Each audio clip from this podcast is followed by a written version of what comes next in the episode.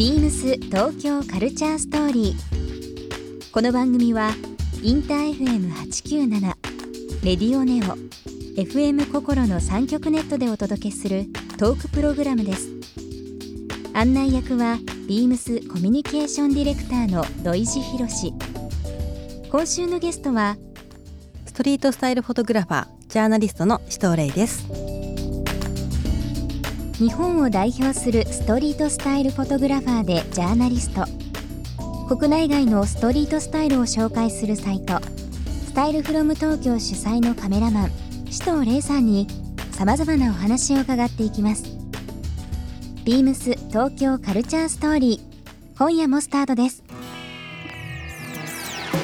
Beams. Beams.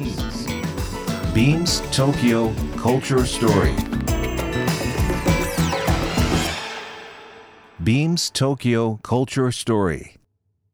This program is brought to you by Beams. Beams. ありとあらゆるものをミックスして自分たちらしく楽しむ。それぞれの時代を生きる若者たちが形作る。東京のカルチャー。ワクワクするものやこと。そのそばにはきっといつもビームスがいる。ハッピーな未来を作りたい。東京のカルチャーは世界で一番面白い。ビームス東京カルチャーストーリー。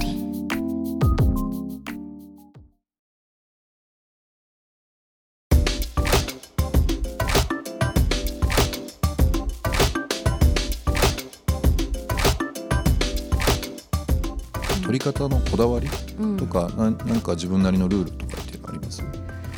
とりあえず、えー、とストリートスナップなので人の時間を割いて撮ってるわけなので早くするっていうのは心がけてます、うんその何時間もかけるとその人別にどっか行く用事があったかもしれない時に5分10分時間取らせるのうん。は悪いと思うので、なるべくさっさと終わらせるっていうのを、えー、とモットーにしているのと、うん。あとはあんまり決めすぎないってことですね。構図とか考えすぎちゃうとかね。かっこよくなりすぎるとかっこよくないと思っていてなんかそういうのはなんなんとなく撮ったみたいな感じのテンションでいるように心がけだからあんま上手にならないようにしてるってことですかね、うんうんまあ気をつけてます。なんかすぐ上手になるんですよ。量を取ると。みあみんなそうなんですけどファッションもそうじゃないですか。量をこなすとおしゃれになうん。なるじゃないですか。でもえー、とスイートスナップっていう特性上スナップなので、うん。あえてかっこよくならないように雑なくらいが完成度として私の中では100%として置いてますね。実際写真撮られてもう何人ぐらい？撮られてるんですか今。えー、といつも写真を撮るとき日本だとアンケート用紙アンケートを取ってるんですけども、そのアンケート数でいくと4800超えたくらいですね、うんうんただパリとか他の地域でも取っているのでそこはアンケートを取ってないんですけどそれをこうんインクルードするともっともっと。倍ももうもっともっと取ってますね。すごい。なんか人さんの写真見てると単純にその奇抜とかうん。なんかパフォーマンスがすごくこう強いとかっていうのではなくてそのちゃんと街々を切り取ったようなの雰囲気がすごく伝わってくるんですよ。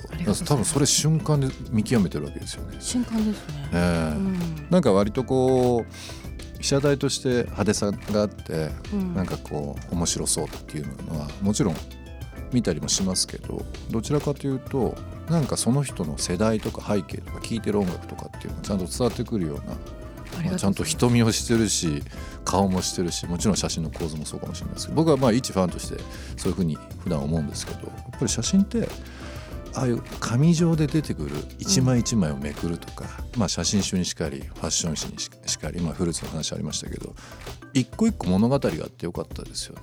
確かに。あのあと自分で勝手に詮索できるんですよ、うん。これにはこういう意味があるんじゃないかとか、それはすごいあの紙の良さかな。自分のペースで進められる。うん。あの読むものを。うん。それは紙の良さなんじゃないかなと思います。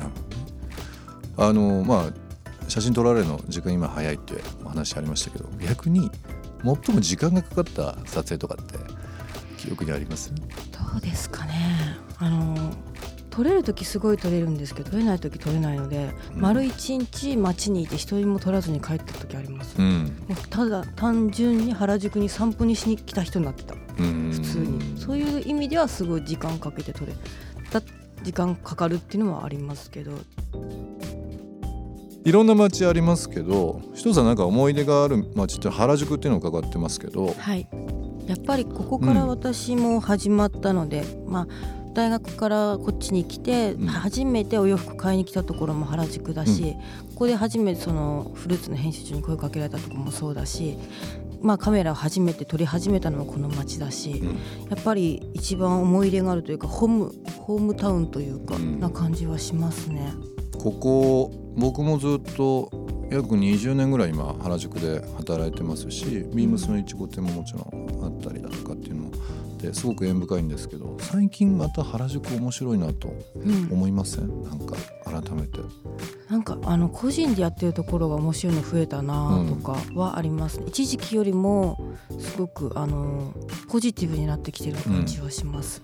なんかあの竹下通りうん、とか例えば裏原とかうん、いろんな原宿をファッションで置き換えるようなところあると思うんですけど最近なんか改めて面白いなと思ったのがあの千駄ヶ谷方向、ああ、う、うん。ん盛り上がってますよね。あの周りとかうん、表参道側とかうん、うん、うん。渋谷に向かう方向とか、うん。明治通りと表参道を中心に結構いろんな幅広い広がりがしていて、まあ皆さんこう原宿ってなるとやっぱり竹下通りにあの界隈。ね界隈ってイメージあるんですけど、ある意味その裏原？うん。裏原宿っていうその一本裏通りの原宿とかは割となんかこう壁面アートスペースになっててみんなインスタグラムうん写真撮ったり、フェイスブックアップしたりだとか結構なんかそういう写真ポイントになるようなふとしたところにんアートが置かれてるようなものうんが結構あって、グラフィックとかも結構ありますね。多いですね80年代に書かれたキース・ヘリングのオリジナルの壁画とかうん。外苑西通り沿いにありますからね。え、そうなの？全然知らなかった。あるんですよ。えー今度行きますか。うん、ぜひぜひ。そうなんか外苑西まあ原宿と青山の間ですけどうん、キラー通り外苑西通り沿いうん、うん結構その渡りム美術館近辺とかは結構そういうお店も増えてきたり、うん。あとはまあ今申し上げたその70年代80年代90年代のなんか原宿をいろんな形でアートっていう部分を見てた人たちうん感じた人たちが残してる形跡っていうのはすごくあるんでえーそのツアーやってほしいですやりま。しょうか。うん、ぜひぜひ。ですねうん、原宿ツアーだから本当に今までのイメージじゃないところうん、うん。を切り取ったり、それぜひやってほしいです。ぜひぜひぜひお願いします